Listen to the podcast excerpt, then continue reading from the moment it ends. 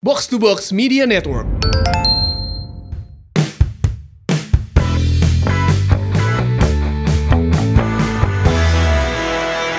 Assalamualaikum warahmatullahi wabarakatuh. Kembali lagi di Sima Maung Podcast. Iya. Ini formasinya agak beda sedikit nih. ya, tumben-tumbenan ada Angki tapi tidak ada Fajar. Iya. Ya kan? Kenapa tuh? Karena kita punya bintang tamu. Siapa bintang tamunya? Ada Bos Taufik. Yeay. Kunaon bintang tamu bajunya kudu berem ya. Iya ya, kalau tiap datang ke studio ini Pak Jajang merah, Randy kemarin merah ya. Kecuali Bang Firman mungkin karena beda studio. khusus dah khusus. Aduh, tapi sebelum kita ngobrol-ngobrol seru nih barengan sama Bos Taufik di episode Sima Maung Podcast kali ini, kita udah ada di episode yang ke-37. Kita mau ngasih tahu buat kamu yang kemarin dapetin topi dari Morning Sickness Co. Wey, Yeah. congratulations nih para pemenangnya ada di bawah sini. Dan nggak cuma itu aja, minggu ini ternyata kita punya hadiah lagi ya buat Bobotoh dan juga ada juga buat Bos Taufik nih. Mana buat Bos Topik? Itu tuh di depan dari Heva underscore ID. Ini buat Bos Topik. Yo, Oke. Si Mama mau memang. Baik, baik. Silakan silakan Nih, bos. Siap. Ya, jangan lupa nanti jersey saya XL. Oke, teman. Belum Matur punya. Siap Bos, silakan. Ya. Dari Heva itu ya. Dari Heva ya Instagramnya di @heva underscore ID cek aja di sana. Terus kalau kamu juga pengen dapetin giveaway-nya juga, minggu ini kita bakal kasih juga ya coach ya. Oke. Caranya gampang, simak obrolan kita yang satu ini sekarang juga barengan sama Bos Taufik. Nah ini yang pastinya kita, waduh kangen ya.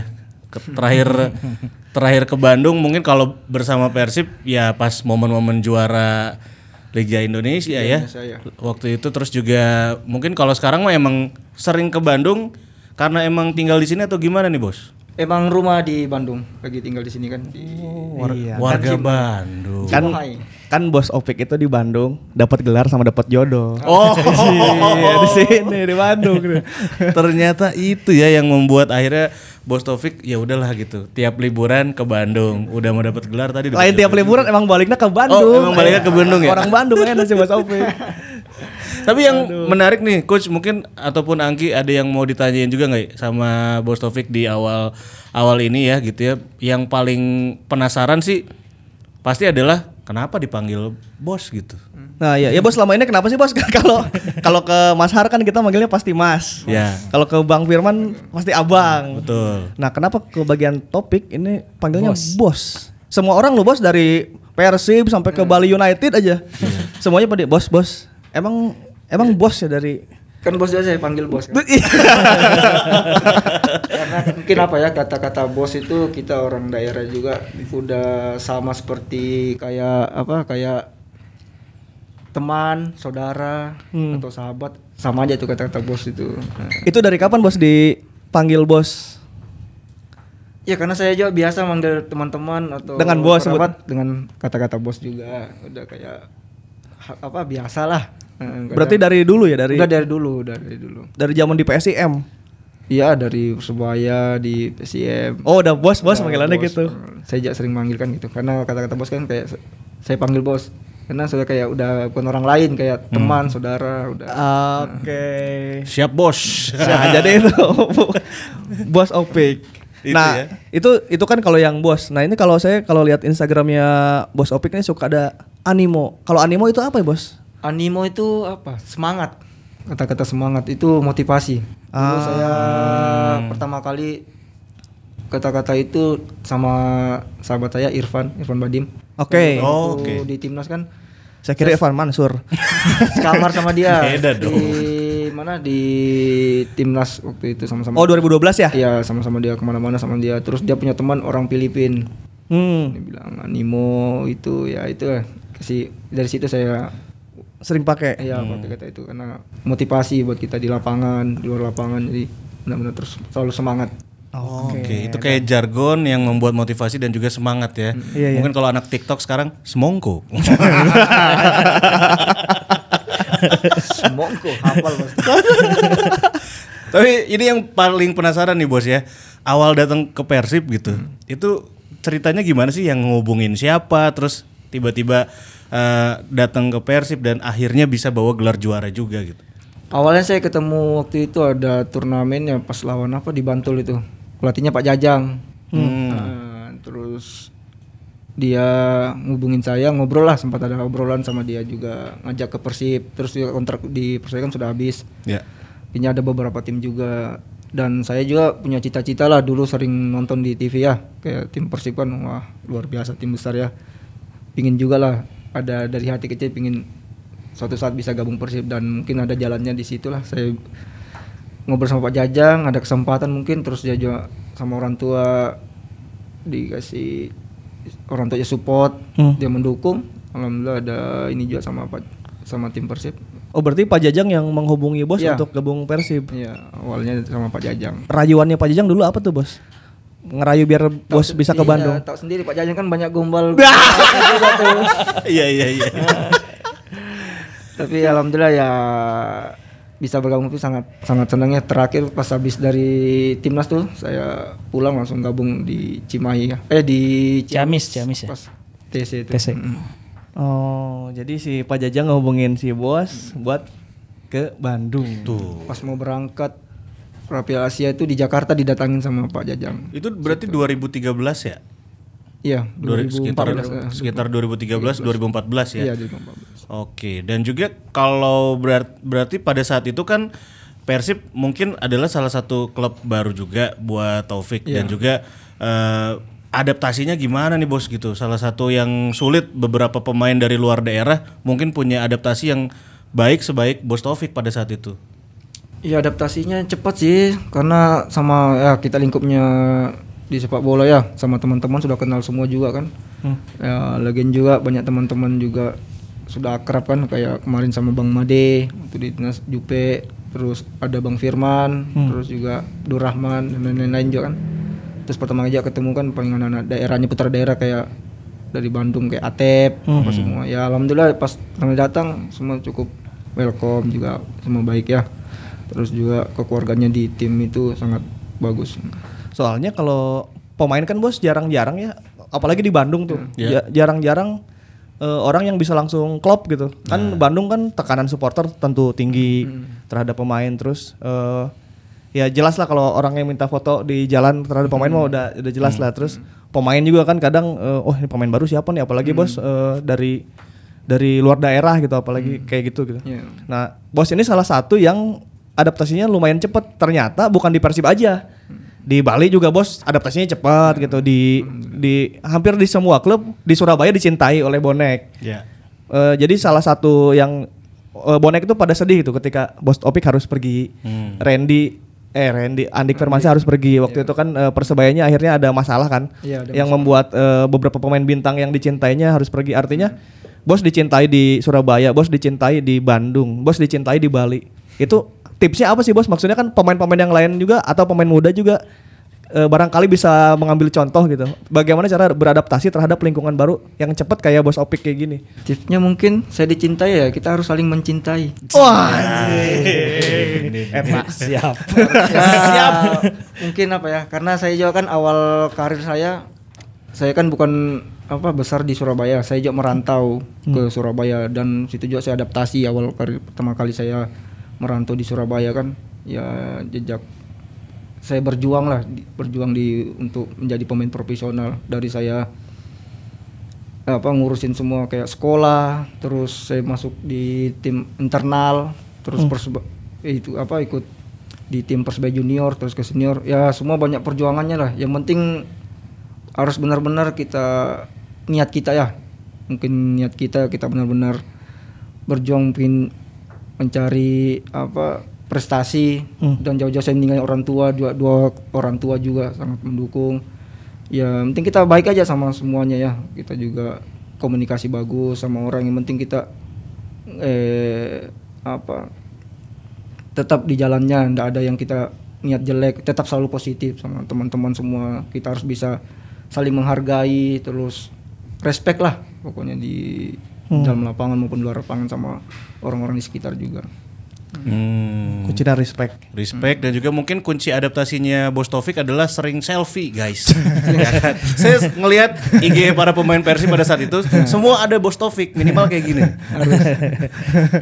Sedikit banyaknya ada ya. Iya kan? Sampai saat ini pemain Bali juga ada. Itu salah satu cara juga kali bos ya. Iya. Foto-foto sama temen gitu. Ya, kita harus tetap apa nunjukinnya kita tetap dekat sama semuanya ya nggak satu dua pemain sama siapa pun juga kita harus dekat harus sama-sama Awak- saya juga orangnya nggak misalkan sama si A atau si B apa saya sama semuanya kita harus Masuk. masuk semua Wah, Kelas itu ya. dia. Kelas ya. Seru banget Bos Opik mah. Tiap di Persib pemain paling seru dia. Nah, ini, kalau Anggi punya kisah apa nih cerita yang bisa kita bagiin ya? Eh, Bos Opik tuh pasti yang bawa-bawa speaker, speaker portable ke mana-mana tuh. Dia pasti, pasti dia. 2014 saja saya ingat waktu eh, tandang ke Surabaya yang waktu Mas Har nikah waktu itu. oh ya di sidoarjo ya eh, ini yang bawa-bawa speaker itu yang bikin seru di, di bis pasti Bos Opik. Lagunya waktu ini waktu itu tuh Iya. kita citata tuh di sini itu, itu dia. iya. Saya ikut di bis tim, eh, lagu now. dia yang pertama ini ngeramein nih pasti Bos Opik bawa speaker itu. Tapi bener juga, masih ingat nggak ob- obrolannya Bang Firman kemarin ya kan? betul. I- Itu Taufik kalau di bis nggak ada musik katanya susah. Jadi eh, kata Bang Firman itu bos Opik itu kalau di bis adalah yang ngatur lagu. Jadi selama perjalanan lagu itu yang ngaturnya playlistnya bos Topik itu benar nggak sih bos? ya mungkin karena saya yang bawa speaker terus lagu semua sudah request dari teman-teman juga Firman apa semua jadi abis ini lagu yang ini udah ada Oh ada ada udah ada requestnya. requestnya ini Mas Har suka request lagu nggak bos? Wah, kalau Mas Ar udah kita tahu nggak usah di request udah harus gimana buat dia Lagu, lagu apa tuh kalau Mas Har bos? harus koplo ah. harus dikoplo dia. Kalau lagu yang lain aduh tidur dia. Kalau dikoplo udah ya kalau Mas Har udah harus koplo ya. harus dikoplo udah ngelirik dah pasti itu. nah, ini yang eh, juga menarik tentunya pada saat itu ya eh, kita sudah sering tanya juga sebenarnya, tapi eh, yang pengen kita tanyain juga sama Bos Opik tentunya pada saat kehidupan bersama para pemain lain di Persib pada saat itu kenapa lebih memilih di mes? Ya karena saya memang masih bujang juga di saat itu kan. Oh, waktu Eh, itu ya. Lah justru kalau Terus- bujang mah di kos-kosan bos, jangan di mes. Iya bener. Susah bos nanti bawa, bawa cewek ketahuan bos. ya kenapa maksudnya eh, Bos Opik kan eh, notabene adalah pemain bintang lah ya. Eh, pasti disediakan eh, fasilitas oleh manajemen saya, saya, yakin. Nah, kenapa Bos Opik akhirnya memilih di mes dan sekamar dengan Abdul Rahman saat itu sama ya? Abdurrahman. Ya kenapa? Kan karena ada mes, apa juga kita tidak tempatin harus keluar sana sini juga kan. Mes juga kan saya juga bisa berlatih kan. Karena di bawah kan ada lapangan, saya bisa nambah latihan juga di situ dekat. Terus juga di mes mungkin ya ya saya senang aja di mes. Dan juga sama Abdurrahman. Terus juga saya juga kan harus nggak harus keluar nyari tempat atau sewa kayak kos-kosan atau apartemen atau yang lain. Karena juga di mes kan saya juga bisa adaptasi sama di lingkungan di mes sama masyarakat masyarakat dekat situ juga kan lebih enak juga. Saya juga kan orangnya kan harus sering latihan juga. Dan bisa bisa nambah-nambah latihan lebih dekat kan. Mungkin kok saya tempat yang lain kan juga saya juga belum tahu jalan alam apa tempat-tempat kan. Hmm. jadi bisa adaptasi di mes itu. Kebetulan saat itu 2014 mes emang ramai ya Bos ya? pas di tahun itu rame banget. Iya. Di samping kamar Bos Opik itu kamarnya Tony Sucipto dan Mas Har. Wah, legend, legend, legend, legend, legend. Kalau sampingnya berarti Bos Opik sama Rahman ya. sama Rahman kamar Di sebelah ujung Topik. Nah ngomong-ngomong soal latihan juga, Bos Opik saat itu di Indonesia adalah salah satu pemain dengan VO2 max paling besar ya Bos.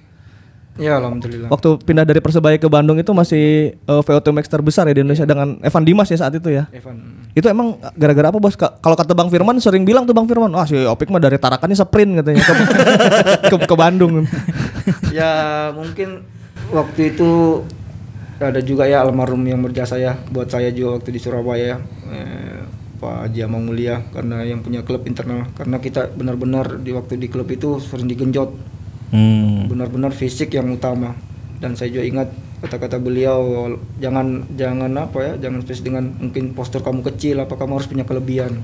Apalagi mungkin kayak saya posisi di gelandang harus punya stamina fisik yang bagus.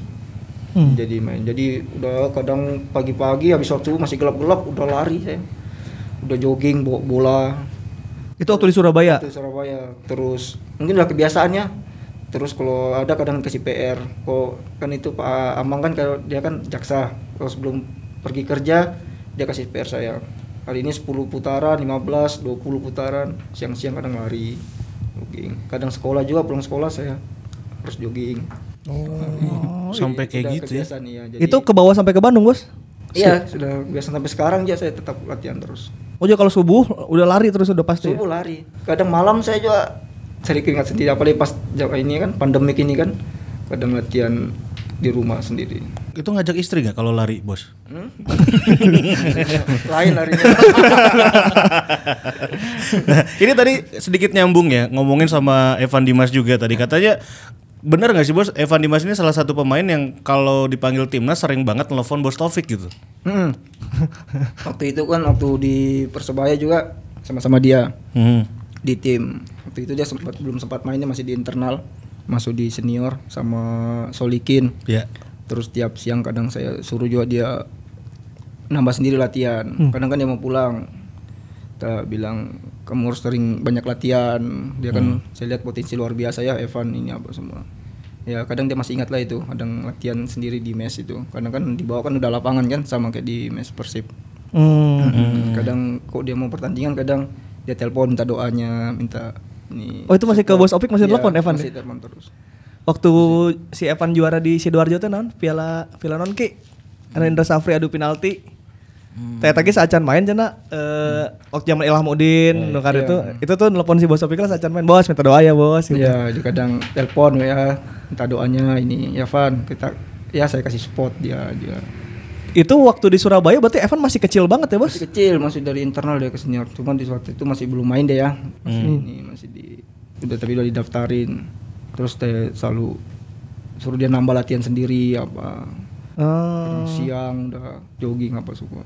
Karena saya lihat kan dia pemain bagus ya. Iya. tapi kalau saya juga kasih masukan dia, dia kasih support kayak dia karena apalagi dia pemain gelandang harus punya kamu udah punya teknik skill sangat luar biasa dia terus harus didunjang dengan stamina fisik bagus kamu bisa jadi pemain Berarti waktu di Surabaya si kekeluargaan antara pemain senior dan juniornya juga tuh bagus juga ya saat Sangat Bos. Opik di Iya, Surabaya. sangat bagus dulu waktu aku juga masih baru dari pemain muda ke senior kan juga selalu disupport sama pemain-pemain senior kan kayak Abah Bejo, Bejo Sigantoro, Uston Nawawi, Anang Ma'ruf, Halil, banyak yang lain-lain juga. Oh, tuh yang Newport Bos Opik saat itu. Iya, waktu itu. Berarti Bos Opik di Surabaya dari apa? SMA. Iya, SMP. Dari oh, udah di Surabaya dari SMP. SMP. Oh. Pindah di sana, saya pindah sekolah juga di, Sur- di Surabaya. Dari Oh. Tarakan pindah sekolah. Oh, berarti latihan bolanya di Surabaya ya? Di Surabaya. Juniornya. Dari internal, Persebaya junior, terus ke senior. Oh, pantesan si bonek cinta mati. Mati. Ya, Nah. nah. memang dari Surabaya. Dan kalau inget pada saat di Persebaya juga kan punya kisah persahabatan yang eh, sampai sekarang mungkin ya bos ya barengan sama Andik dan juga Randy Saputra. Ini cerita ceritanya gimana nih bisa seakrab itu sama mereka atau mungkin karena eh, sama-sama mungil gitu bos? Enggak, enggak. Kalau kalau Andik itu juniornya Bos Opik justru. Oh gitu. Jadi katanya waktu Bos Opik latihan si Andik masih jadi anak gawang anjir. Dia masih di belakang gawang. Sampai ngeliatin, "Cak, itu tasnya api." Andik itu ya. Andik itu, tasnya bagus tuh. Masih di anak gawang dia di belakang. Terus abis pon ya dia baru ke senior tuh. Dia bagus main di pon juara ya Jatim itu. Hmm. Memang anaknya rajin dia latihan. Banyak cita-cita juga kan kadang sering latihan, kadang ngejar pesawat dia tuh sprint. Jadi di Surabaya itu eh, trio mungil ya, eh, Andik, Taufik, Randy Saputra. Iya. Randy Saputra. Itu emang jadi deket gara-gara apa bos dulunya? Karena kita sekamar bertiga. Oh sekamar Iya, bertiga. Sekamar bertiga sama, sama dia. Oh, di di mes Surabaya Di tuh mes sekamar. sama, eh, Kadang udah atur sepatu tuh udah kecil-kecil semua sepatunya. Sepatu SSB. Boleh kan kayak ukuran mereka kan nggak nggak ada kan. Iya. Ini kadang udah beli sepatu ke 40 udah bawa ke penjahit dipotong. Itu yang paling lucu Randy katanya ya. Randy, wah udah Randy udah paling Itu koplo juga kayak Mas Har ya. iya sama. Barisan koplo ya. Orangnya kecil, suaranya itu udah sama Andik itu ah- akhirnya persahabatannya berlangsung sampai sekarang ya. Em, Bos Opik eh, Piala AFF 2012 Sama sama Andik juga. Kalau teman-teman ingat waktu gua lawan Singapura tuh tendangan bebas jarak jauh ya. jarak jauh. Nah, itu Opik, Andik, bes Andik gitu. Andik, ya. Itu berarti waktu AFF 2012 sekamar juga sama Andik, Bos. sekamar mandik berdua sama dia. Oh, yang yang buang-buangan jersey Real, Real Madrid sama Barcelona itu sama ya? dia sama dia. Emang yang dukung Real Madrid siapa sih? dia dia Madridista itu, saya kan Piska Barca. Sakfi, Sakfi Hernandez banget. udah main udah derby udah kacau udah kadang jersey harus benar-benar disumputin enggak udah di depan kamar mandi udah ditaruh tuh jerseyku Oh, sama Andik. sama Andik kacau. Sampai akhirnya Persib uji coba lawan Selangor tuh eh, ada fotonya kan yang Taufik eh, pegang jersinya Andik, Andik pegang jersinya Taufik gitu. Ya. Itu romantis banget sih, Bos. Sampai sekarang akhirnya belum pernah satu tim lagi ya sama Andik ya. belum belum terakhir dia di Madura ya Iya. sampai sekarang Bayangkara Nah, itu juga menjadi ini ya untuk eh, anak-anak teman-teman bonek sendiri eh, itu merupakan satu kerinduan juga tuh. Mereka tuh pengen ngelihat lagi tuh Andik, Topik sama Randy. Kalau Randy kan masih masih jadi kapten di Surabaya. Iya. Nah, mereka tuh pengen lihat juga tuh Andik sama Topik bisa main bareng lagi. Ya, kita sih berdoa aja ya suatu Betul, saat. betul, ya. Kalau kalau jodohnya memang Benar. Ya. Barangkali kan dipanggil lagi sama Persib ya. Gitu. Jangan cuma Taufiknya doang. Tapi ini kalau kita balik lagi flashback ngomongin eh, Taufik eh, di Persib ya. Bos waktu itu kalau nggak salah eh, bos ini bukan pilihan reguler lah, ada Mas Har. Iya. Tapi saya ngelihat bos itu kalau di bench bahkan saat latihan selalu positive thinking gitu, selalu tersenyum we gitu. Itu kayak gimana tuh bos feelingnya gitu bisa jadi pemain yang seperti itu gitu. Padahal kan kesel mah ada kali, Bos. ya pasti namanya kita kan ya, ya adalah namanya sepak bola. Kadang kita bis- main kadang enggak kadang tapi tetap kita selalu support selalu kita positif. Karena yang kita pikir kan klub kita bawa kan kita harus benar-benar berikan kemenangan kita harus cari poin apa semua. Kita harus support siapa pun yang main saya selalu support siapa pun yang main. Jadi kita tetap positif tetap bersaing secara sportif. Jadi siapa pun yang main kita senang. Karena dengan persaingan itu sangat positif buat kita juga karena membantu di tim kan.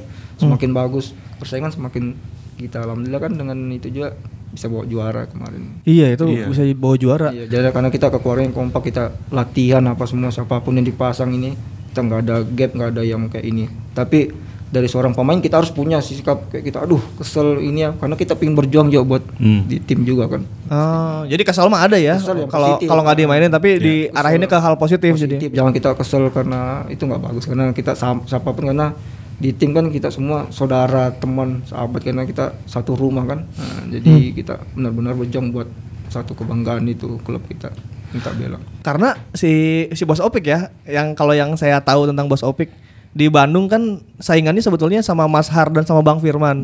Cuman yang paling dekat justru sama Mas Har. Kita ingat nggak waktu juara Bos Opik tuh selalu fotonya Ya. selalu ada foto Bos Opik juara sama Mas Har megang medali itu waktu di Palembang tuh. Iya. Padahal kan itu dalam tanda kutip mereka kan bersaing ya, saingan ya. Sa- saingan di posisi defensive midfield kan. Di Bali juga begitu. Dia sama Fadil Sausu dekat banget padahal itu kan saingan na- si Bos Opik gitu. Itu tuh itu saya salut loh Bos, maksudnya bisa dengan satu pem- dengan pemain yang satu posisi dan bersaing, Bos malah justru dekat gitu, bukannya bukannya renggang gitu. Iya, karena itu perlu ya penting dalam sepak bola karena kita apalagi sama-sama posisi, kita harus saling support kadang juga saling tukar pikiran. Apalagi misalkan teman kita main, kita mungkin yang namanya kita punya kekurangan dan kelebihan. Mungkin ada yang kita bisa support, kita bantu, kita kasih tahu kadang juga kita ini juga bisa ngobrol sharing itu apa. Karena yang kita pikir cuma buat tim kan. Hmm, itu tuh. Dan vibes-nya itu ya sebenarnya ketika ngelihat di bench juga Bos Opik tuh selalu ya ngasih energi positif aja, senyum gitu kan. Dan nggak nggak ada raut kesel juga padahal ya tadi dalam hati mah pasti ada keselnya lah Iya, gitu. pasti kadang ya namanya kita di lapangan kan pingin aduh kenapa gini pingin juga nunjukin juga yang terbaik kan tapi selama itu harus tetap positif jangan ada pikiran Dan jadi kontribusinya emang terbukti sangat sangat baik ya waktu di 2014 itu eh Taufik main meskipun statusnya backup tapi main sampai 25 kali dia. Terus eh, ada beberapa momen yang ketika pemain inti absen, Taufik ini pasti menunjukkan yang terbaiknya gitu. Jadi sangat berkontribusi pada tim. Terbukti waktu itu pernah ada momen Muhammad Ridwan lagi naik haji waktu itu. Hmm. Eh, pos flank kanannya kosong. Yang dipilih sama Pak Jajang untuk flank kanan itu Konate dan yang di posisi gelandangnya Bos Opik yang dimainin. Dan terbukti di Sriwijaya kita bisa menang. Terus sampai tandang ke Mitra Kukar pun di babak 8 besar kita masih bisa menang karena permainan Bos Opik sama Haryono dan Mas Firman di tengah itu bagus banget waktu itu. Nah, salah satu kunci Persib juara kan waktu itu ada di delapan besar kan, Iya. yang Bos Opik itu lagi on fire juga karena yang pertama nambal Bang Haji Rid eh Haji Ridwan ya yang Iya, Haji, yang kedua si Mas Harker kawin. Iya, ya itu dan, dan itu Mas kan momen itu Mas Har Iya, nikah. Si Masar bisa-bisanya nikah delapan besar aing paham. itu Sampai tandang di lawan, Persibaya yang duet gelandang bertahannya Bos Opik sama Agung pribadi waktu itu. Iya, iya, iya. ada ada momen itu. ya, jadi saat itu tim 2014 memang eh, ininya bagus ya si alurnya ketika Haji Ridwan nggak ada, backupnya bagus. Ketika Mas Har nggak ada, Bos Opik lagi on fire juga gitu saat itu. Delapan besar saya inget di Surabaya, Bos Opik main kan lawan Persebaya. Persebaya yang palsu. Terus eh, itu kan bonek juga pada datang kan kayak karena pengen melihat Persib juga kan udah lama gak ketemu anak-anak bobotoh teman-teman bobotoh kan. Nah, Bos Opik diganti tuh. Dikeprokan Ji Kusa Stadion. Bung Tomo tuh pada tepuk tangan semuanya ke Opik. Bos kalau di kan saya ada di bangku penonton ya. Iya. Itu Bos Opik ditepuk tanganin, Bos. Wah, semuanya pada tepuk tangan pas Bos Opik diganti sama siapa saya lupa tuh. Semuanya tuh kayaknya masih kayak masih Rindu kita, lah. kita pernah me- merajut kasih di Cia. masa lalu kayak kayak kayak gitu loh, Bos. ya Bos sa- sadar nggak saat itu di- dikasih tepuk tangan oleh satu stadion di Surabaya? Ya. Oh.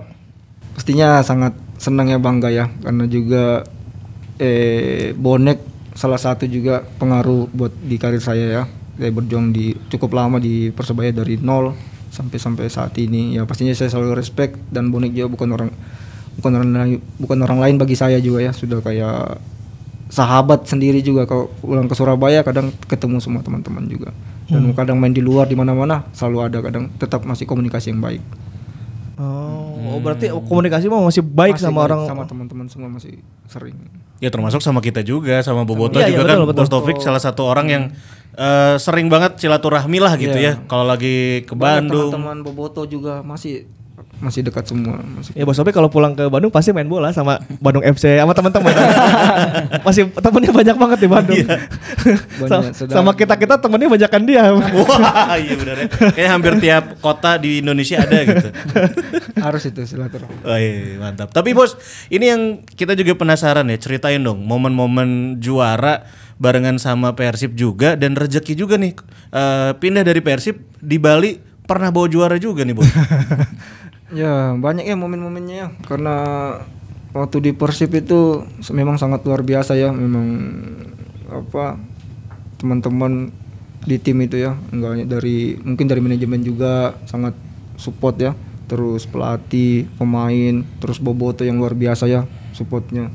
Ya alhamdulillah bisa kita mendapatkan gelar itu sangat luar biasa karena mungkin kekeluargaan terus benar-benar kompak tim itu waktu itu. Hmm. Yang bikin kompak apa sih Mas? yang bikin kompak mungkin kita hanya bukan hanya di lapangan ya mungkin di saat kita latihan terus di luar latihan. Hmm. jadi akrab gitu jadi eh, apa selalu komunikasi yang baik ya. Dan juga sama pelatih Pak Jajang kita tahu sendiri kan dia nggak kaku orangnya. Selalu dekat sama pemain mau main apa semua. Dan kadang juga ada waktu itu saya ingat strategi apa dia selalu komunikasi sama teman-teman juga Hmm. sama Bang Firman apa semua intinya gimana apa. Jadi benar-benar terbuka jadi benar-benar kita pikir kemenangan buat buat tim ini yang kita ini. Oh, berarti emang emang kekeluargaan 2014 sangat erat. berat waktu jauh- kita mau 8 besar apa semua kita kadang komunikasi apa kumpul ada ngobrol sharing sama teman-teman. Karena ini kesempatan ini kapan lagi kita dapat gelar juara? Cukup lama kan kita Boboto sangat rindu sangat luar biasa. Kita main pernah TC di mana? Subang ya? Animonya luar biasa ya. Kayak lihat Boboto sangat saya juga sendiri sangat kadang wah ini ya kita harus berjuang habis-habisan nih. Karena kesempatan di depan mata kan kita dalam papan besar semifinal apa semua. Harus benar-benar kita berjuang. Kayak ngomong sama Bang Firman kadang di kamar sharing-sharing lah sama teman-teman semua. Benar-benar kita harus bisa dapat gelar ini. Ya alhamdulillah Iya, alham- bisa, ya. alhamdulillahnya dapat. Iya. Itu dan eh, apa eh, kerennya juga gitu ya. Keluar dari Persib pindah ke Bali bawa lagi juara. Di Bali juga ke keluarganya bagus, Bos. Itu Ini gimana, Bos? Sedikit Di- bongkar rahasia sih sedikit, dikit Bali aja. Sangat dekat sama teman-teman semua, sangat respect ya. Apalagi kita laut, kita tahu waktu awal-awal ya pastinya sebagai pemain saya sendiri pindah di tim bukan hanya kita benar kita dikontrak apa semua kita benar-benar harus pingin prestasi lah, bawa tim itu juara bukan hanya kita bermain apa kita punya tujuan lah buat tim itu. Dan saya lihat juga di Bali United kan sangat peluang besar memang dari manajemen sangat support terus pemain-pemain yang ada di tim itu sangat bagus-bagus dia dari awal 2017 terus alhamdulillah baru tahun kemarin 2019 kita juara itu dengan pelatih yang sangat luar biasa Teko ya. Terus teman-teman yang lain dari pemain asing senior terus pemain-pemain mudanya juga sangat bagus-bagus Si bos ini ya selalu duet sama gelandang bagus di Bandung duet sama Konate di sana ada Paulo Sergio. Iya, iya. Pengalamannya dulu di Persebaya ada Amaral juga, coy. Oh, Oh, eta pemain Brazil jagoan eta Amaral Amaral eta. Iya, pernah main di Liga Italia dia Iya, dia Di pernah main di Parma. Parma Pernah main di Parma. Jadi memang pengalaman mainnya bos ini emang udah luar biasa ya. Duh, keren. Tapi dari semua tandem lini tengah menurut Bos Opik yang paling terbaik itu siapa? Di Persib kah di Bali atau pada saat di Persebaya? Ya banyak ini ya beda-beda ya ininya yang Hmm. di persebaya juga ya karena kan di tim itu kan punya taktik beda-beda ya Ya. dari pelatih ya mungkin saya waktu di persebaya ciri khasnya main ke kaki di persib juga sangat luar biasa dengan teman-teman yang main yang sangat ini terus di Bali juga begitu juga ya beda-beda ini aja taktik dari pelatih di mana kita sebagai pemain kita menjalankan itu Jadi kalau ada satu nama yang paling bos tidak pernah lupakan main bareng dia sama siapa bos? waktu di Persib ini sama Bang Firman, Haryono, ini sangat luar biasa itu di tim karena kita saat itu juga nggak ini ya nggak ada striker juga kan kemarin itu. Ya ya. Ya, sempat ya. Siapa pun yang main ini di posisi mana sangat sangat apa sangat mendukung banget kemarin tuh benar-benar kerja keras di tim itu. Bang Firman tuh pernah cerita bos pernah main bos Opik Haryono sama Bang Firman. Terus pas udah menang katanya Hmm. si Mas Har ngomong Bang dikoplo bang mainnya dikoplo. Ah, iya. Udah di tengah kadang udah Apa di koplo mainkan? udah Haryono yang teriak udah jadi ada strategi khusus dari belakang Haryono kan udah koplok Ah, oke udah tahu kita alur bola diapain oh jadi taktiknya tuh Haryono tuh yang kadang Haryono teriak udah yang menciptakan ya. ah, menciptakan kadang kan main cepat kadang nggak bola harus kita mungkin kita atur harus atur lagi permainan kan udah Haryono teriak Bang dikoplo, udah tahu udah. dikoplo. udah. Langsung ada Dia kan jarang ngomong kan. Iya iya iya iya. iya. Ini pula yang membuat eh, jadi bos Opik itu hitungannya ham- sangat dekat ya sama Mas Har ya. Ya, sangat dekat. Bukan cuman kamarnya doang emang eh, Iya, pertemanan juga dekat ya. Pertemanan sangat dekat sama dia. Sampai akhirnya pas Mas Har ke Bali juga jangan-jangan ngomongin bos Opik dulu tuh dia sebelum Ya, Sebelum ke Bali. Ya, karena saya juga dengar-dengar kabar kan terus saya WA ini ini. Iya lur udah udah inilah kata-kata rahasia udah. cuma kan waktu itu belum bisa kita expose kan. Iya, iya, iya. Nah, cuma harus benar-benar ini juga manajemen apa respect dengan manajemen juga kan dari Bali United. ketemu lagi berarti di Bali United. Dekat lagi Mas di sana. Dekat lagi udah. Ya, kamar terus kemarin juga pas A- apa Piala AFC juga kan di mana? Di Singapura sama dia sekamar mana-mana. Hmm. Masih lucu Mas si Mas Har itu bos. Udah, udah mau lucu, udah kok di kamar udah. udah, udah koplak udah. Masih suka di koplo juga tuh, dibawa ke sana. Di kamar di koplak. Nah, tapi yang menarik juga ya, eh, saya ingin bertanya sampai dengan saat ini kenapa memilih nomor punggung 8 buat Bos Opik? ya sebenarnya nggak ada yang khusus sih dengan nomor itu mungkin cukup udah udah lama ya saya pakai nomor 8 dan mungkin juga saya lihat dengan pakai nomor punggung 8 kan banyak pemain-pemain yang kelas dunia Eropa apa semua sangat bangga lah pakai nomor punggung itu dan awalnya juga pernah pakai nomor lain kan itu itu jadi ya sangat senang aja sampai saat ini pakai nomor itu Oh, tapi nggak ada cerita di baliknya gitu nomor 8 pertama kali ngelihat itu gimana gitu. Ya Safi Hernandez kayaknya nih bos. nah itu Itu ya. Nah. Inspirasinya mungkin itu ya. Awalnya memang senang di Barca waktu itu ya. Saya sangat Setiap pemain kan pasti lihat posisinya dia main di tim kayak gelandang waktu itu sangat luar biasa ya Iniesta sama Sapi main sangat apa jadi jenderal lapangan di situ. Itu jadi motivasi saya juga. Dan yang meneruskan sekarang di Persib Bandung nomor 8 itu adalah teman baiknya bos juga. Nah, Abdul Aziz. Abdul Aziz. Nah. Abdul Aziz. Jadi yang dulu kan nomor 8 bos Opik. Sebelumnya Terus ada Eka mungkin ya Karamdani. Iya sebelumnya Yusuf Bahtiar dan Yusuf Eka ya. Bahtiar, Eka. Eh, Nah dalam periode itu kan yang bisa menjua ngejuarain eh, di nomor 8 adalah Yusuf dan ada eh, Bos Opik ya. Hmm. Nah sekarang tuh estafetnya diterusin bos ke temannya si Bos Opik. Ini teman banget, Iya. teman banget ya masih Aziz ya bos. Ya dekat banget sama Aziz. Kalau ke Bandung juga pasti main bulu tangkis. Kemarin main sama-sama terus dia. Fan football sama-sama dia. Mesti langsung WA. Mas di mana? Yuk main. Dia, kemarin terakhir main badminton sama dia juga. Sama Aziz juga. Nah Aziz Aziz juga kebetulan suka Barcelona bos. Iya dia senang. Jadi- Ya, tipe sama itu. Jadi penerusnya nomor 8 Abdul Aziz semoga Abdul Aziz bisa ini ya meneruskan Iya. prestasinya Bos Amin, Opik amin. bawa juara dan kebetulan sifatnya juga sama Bos. Dia Hmm. eh, Abdul Aziz itu setahu saya ya dia udah mulai udah main di Persiba di PSMS PSMS ya. di Borneo. di Borneo memang dia juga sama eh, adaptasinya kan cepat terhadap eh, sebagai orang rantau di di kampung orang gitu adaptasinya cepat Bos Hmm. banyak teman banyak yang Iya. suka gitu. Alhamdulillahnya bisa positif gitu. Iya, anaknya jauh baik kan Najis. Iya, Dia betul. Sama siapa pun dia sangat baik. Oh itu saya yang ngajarin. Pemain yang dekat sama Riman pasti baik. Itu dia. Tapi eh, mungkin sekarang ke Angki kali ya, ada catatan khusus nggak sih selama Bos Taufik ini di Persib yang selain yang tadi udah disebutin ada yang diingat lagi nih Ki? Bos Topik tuh waktu awal kedatangan ke Persibnya nggak kepantau sama ya apa teman-teman jurnalis atau apalah ya. Iya. Nggak nggak kan biasanya kalau bur- bursa transfer, wah si iya rek ke Persib ya gitu. Hmm. Bos Topik tuh nggak yang nggak kepantau waktu itu. Jadi eh, awal musim 2014 latihannya di 2013 akhir kan. Ya. Bos Opik masih di kualifikasi Piala Asia waktu itu kan Biasa, ya. sama Jackson Tiago.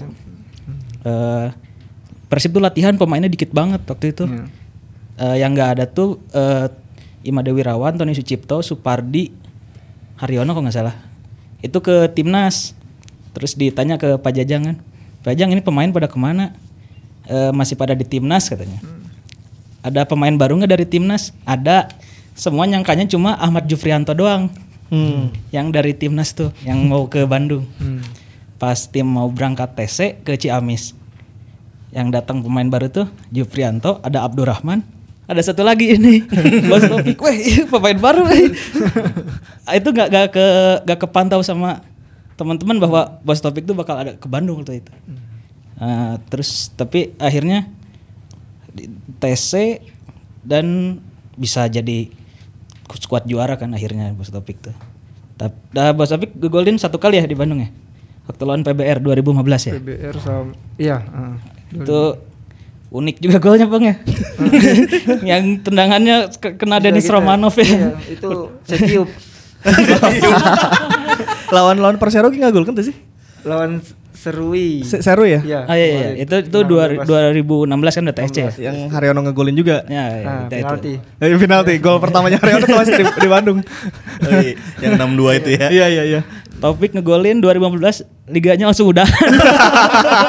Langsung berhenti ya. Iya langsung berhenti. Taufik kita golin lawan PBR langsung udahan liganya.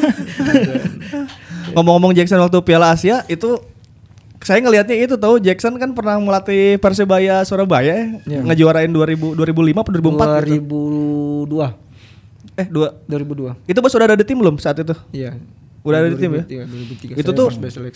Eh, timnas tuh saat itu diisi oleh anak-anak buah dia semua itu kayak Selamat Nur Cahyo di Geroan, Topik wah kata kata saya tuh oh, ini emang ini nih kayaknya nih pakai gerbongnya Jackson nih Jackson Jackson banget nih Topik dipanggil. Jadi eh, memang punya kenangan tersendiri ya bos terhadap Surabaya terhadap terhadap kultur bola di sana karena memang bos belajar bolanya ya bisa dibilang di Surabaya Iya, ya. Surabaya. Walaupun per- pernah ke PSIM Jogja ya. Iya, pernah. Hmm. Memang awalnya dari Persebaya lah, pokoknya perjuangannya yang luar biasa tuh di Surabaya saya. Karena saya kan seorang diri jauh merantau. Hmm. Si muda juga kan jauh dari orang tua, terus Bos merantau dari Tarakan umur berapa bos? 16 ya 17, 17 tahun. 16 tahun dia. 18 tahun ya sekitar segitulah. Saya ikut kan Liga Bugasari dulu kan, junior Persebaya junior dua kali terus Persebaya selection terus Itu Bogasari ada yang naik nggak sekarang bos di angkatan bos Opik waktu Bogasari? Bogasari waktu itu siapa ya naiknya? Ada satu Aulia, Aulia Tanto kaptennya. Oh dia dia kaptennya. Ya, sama-sama di senior. Nah, bos sekarang eh, pertanyaan saya gini, bos. Kan eh, bos Opik udah malang melintang ya dari Tarakan 16 tahun berarti masih sangat kecil. Aing 16 tahun di mana kan nanya? Yes, po. bos punya punya tips nggak bos untuk pemain muda Bandung nih? Kan pemain muda Bandung untuk mendapatkan tempat di tempat reguler ya, tempat yang yang inti lah gitu di Persib Bandung. Eh, punya tips nggak bos untuk anak muda Bandung di usia 16 atau 17 bagaimana caranya bi- supaya bisa jadi pesepak bola bagus di masa yang akan datang? Ya mungkin untuk pemain muda ya, mungkin untuk kita menjadi seorang profesional terus jadi pemain pemain masuk di tim senior, mungkin harus ini ya butuh proses ya, nggak gampang memang. Butuh perjuangan dan perlu benar-benar konsisten kita. Dan saya harap mungkin untuk pemain muda nggak harus kita bermain di tim mungkin di kota kita mungkin di Persib, anak Persib kita harus berani main di luar kita cari pengalaman di tim-tim di luar juga. Karena itu sangat sangat butuh kita pengalaman kita main di luar juga jam terbang terus tandingan juga kan karena sangat butuh. Ya banyaklah saya lihat juga pemain-pemain yang kemarin itu bisa berhasil sukses juga. Dia bisa keluar dari daerah dari di tempat dia asal kan. Itu harus benar-benar kita berjuang lah kerja keras di luar. Tidak hanya kita di mungkin di tempat kita aja. Hmm. Oh jadi harus berani keluar juga ya bos ya? harus berani. Walaupun memang mimpinya mungkin main di Persib ya dari Iya. mimpi dari kecilnya. dari kecilnya mungkin pingin di Persib. Siapa yang pasti semua pemain pingin di bermain di tim besar. Apalagi kayak seperti Persib tim tim besar. Tapi mungkin kalau belum rezekinya dia member- apa memperkuat tim itu kita harus bisa cari pengalaman di di luar karena kalau kita punya punya mimpi pasti kan kembalikan lagi kan dari Tuhan ya. Rezekinya kalau mungkin rezekinya kita semua ada jalannya ada ada ada prosesnya lah. Kalau kita punya prestasi dan pastinya juga klub akan yang cari kita bukan kita yang cari klub itu. Nah, itu dia. Saking kerennya punya pengalaman main di luar bisa dapat jodoh juga itu tipsnya gimana bos? Saya lahir di Bandung aja belum dapat jodoh nih bos. Tolonglah ajarkan bos. ya kalau itu kita kembalikan lagi karena mungkin seribu tahun sebelum kita lahir sudah ada jalannya semua sudah ada suratnya jodoh rezeki semua sudah ada yang ngatur kadang kita ya ngotot-ngotot sama ada kita berjuang di situ tapi belum jodohnya kadang iya itulah Mana kudu lagi. keren, kudu keren sih. Bos Opik mah keren coy. Bos Opik mah buk lagi di highlight atau Bos saya lihat Bos Opik Lili Pali pada di kuning-kuningin Ah. gitu. Wah emang bos gaya banget itu ya. Pas pindah ke Bali jadi stylish banget nih bos nih. Makin-makin nih. iya biar jadi kayak bule-bule di sana Bos katanya juga pecinta topi ya bos. Iya, saya suka Sejak kapan bos? koleksi topi. Sejak waktu di Persib di Bandung. Oh sejak di Bandung. Ya, senang koleksi topi. Banyak kan topi-topi juga saya koleksi-koleksi. Iya digantung-digantungin di kamar Di mes kamar itu ya. mes itu banyak Di kam- topinya. Oh iya, waktu di mes ya. Iya. Ya, Suka dipinjam Rahman gak bos? udah dipinjam, udah pinjam, udah nggak dibalikin lagi. Berarti bos di Bandung sama Rahman sekamar ada dua tahun ya? Iya, Dua tahunan. sama Rahman. Itu milih sendiri apa memang dipilihin sekamar sama Abdul Rahman? Rahman yang waktu itu pas mau ke Persib udah telepon-teleponan in sekamar katanya iya kalau saya kan sama siapa aja tetap Berangkat ya sama siapa juga. siapa aja. Jadi emang geng sebelah kiri itu dulu kalau di Mesindo League kalau teman-teman eh, Bobotoh tahu eh, Tony Sucipto, Haryono, sampingnya eh, Taufik sama Abdul, Ra- Abdul Rahman. Rahman. Geng sebelah kanan Haji Ridwan, Supardi, Bang Firman sebelah situ ya. religi dia. Oh, gitu. Sebelah sini koplo Oh gitu ya, ada geng religi, ada geng koplo ya. Tapi saat itu emang salah satu tim 2014 ya, salah satu ininya, salah satu keunggulannya memang pada kuat ya bos ya religinya ya bos ya. ya alhamdulillah Itu di lantai satu sering pertandingan kita besok mau bertanding udah kita ada sholat berjamaah maghrib berjamaah kadang ada ya ada, ada nasihat-nasihat juga kan dari kadang Pak Haji apa semua Hmm. dari Bang Firman ada nasihat nggak bos? Iya. Kalau lagi sholat Nasihat berjamaah. yang paling diingat bos. As-salatu minan gitu. udah harus berdiri katanya Itu emang tim itu waktu itu emang sangat lucu-lucu ya bos ya? Orang-orangnya ya. iya ya bagus-bagus lah. Kita jadi juga happy selalu happy. Terus juga enjoy lah. Nggak hanya kita di lapangan nggak ada tegang-tegangnya sama sekali. Mau, mau pertandingan juga di ruang ganti sangat enjoy. Lepas jadi benar-benar pas pertandingan juga kita menikmati banget lah. Wis, apalagi kan kita tahu kan kayak kita main di tim besar kayak pertandingan apalagi di Persib kita tahu sendiri kan Boboto tekanannya sangat luar biasa kan. Kalau kita mungkin nggak punya mental ini mungkin kita bisa juga kaku ya Ya. tegang ini cuma pas di tim itu sangat benar-benar kita enjoy lah benar-benar menikmati pertandingan apa semua. Jadi jadi bisa lepas juga main Tips menikmati hidup ala bos topik ya. Oh. Karena kalau saya lihat Instagram juga dia nggak pernah ngeluh gitu. Iya, iya, di, maksudnya- di medsos nggak pernah ngeluh, nggak ada ngeluh-ngeluhnya. Tiap hari animo, animo, animo. Rek dicadangkan nggak animo. Cek aing teh sih opik tara ngadat gitu ku apa tara lieur gitu ya. Nggak pernah pusing. Liar, anime pokoknya Dan animo yang kita rasakan juga Bos Taufik ini beberapa hari yang lalu baru saja berulang tahun. Ya, Jadi, ya, betul, betul. Selamat ulang tahun Bos Taufik. Bos, ulang tahun yang keberapa, Bos? ke 30 eh ya Alhamdulillah sekarang nginjak usia ke 34 3 ya Ke 34 dan eh, kabarnya juga Bos Opik mau mau ngambil lisensi kepelatihan ya. insya Allah Wah, cocok sih ya. Siapa tahu kita bisa bertemu kembali, Bos ya. Siap. amin Jadi coach topik. Yes. kelas. Itu dia ya. Ya sudah kalau gitu senang sekali nih Bobotoh dan juga Maungers kita udah ngobrol-ngobrol seru barengan sama Bos Taufik. Tapi kita mau kasih giveaway juga nih dari Heva underscore ID. Ya. Ya. Caranya gampang banget tinggal jawab pertanyaan aja. Pertanyaannya untuk minggu ini Dari dari Heva nih, dari Heva ntar dapat eh, souvenir buat 10 orang. Terus yang tadi juara giveaway eh, DM aja alamatnya nomor alamat sama eh nomor telepon, alamat sama nama. Nah, yang untuk pertanyaan hari ini nggak bukan pertanyaan sih gampang. Apa momen terbaikmu dengan Bos Opik aja selama Bos Opik di Bandung? Ya Nah, kalau punya foto yang selfie-selfie barengan sama Bos Opik di, Ya, boleh. di tag di mention itu boleh banget. yang kirim foto eh, udah otomatis dapat lah yang Pokoknya eh, boleh juga ap- apa momen terbaik dengan bos Opik yang kamu ingat aja selama di Bandung. Eh, tag ke Heva underscore ID. Tag ke sini nih ke Hevanya ya. Nanti dipilih 10 pemenang langsung dikirim aja hadiahnya. Itu dia. Gampang. Yang menang kemarin jangan lupa ya DM IG AQ coach. Belum ada gitunya.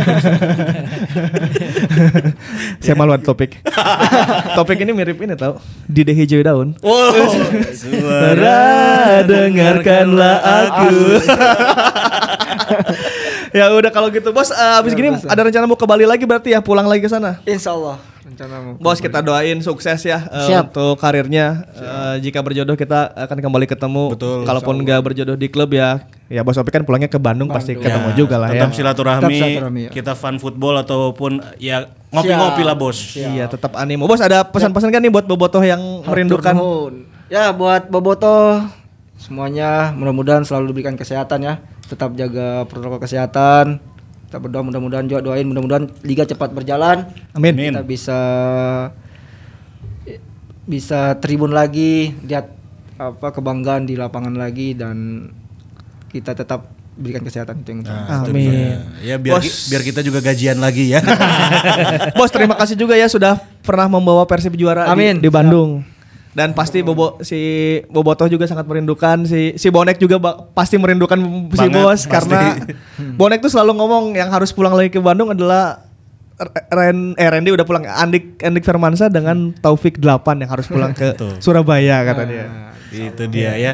Terima kasih yang sudah mendengarkan episode Si Mamong Podcast untuk kali ini. Jangan lupa kamu bisa dengarkan semua episodenya di platform podcast favorit kamu. Ada di Spotify, Svara, dan juga di Apple Podcast. Dan jangan lupa juga untuk menyaksikan videonya tentunya cuma di YouTube channel Si Mamong. Kita pamit, sampai ketemu lagi minggu depan. Assalamualaikum warahmatullahi wabarakatuh. Hidup Persib! Yeah.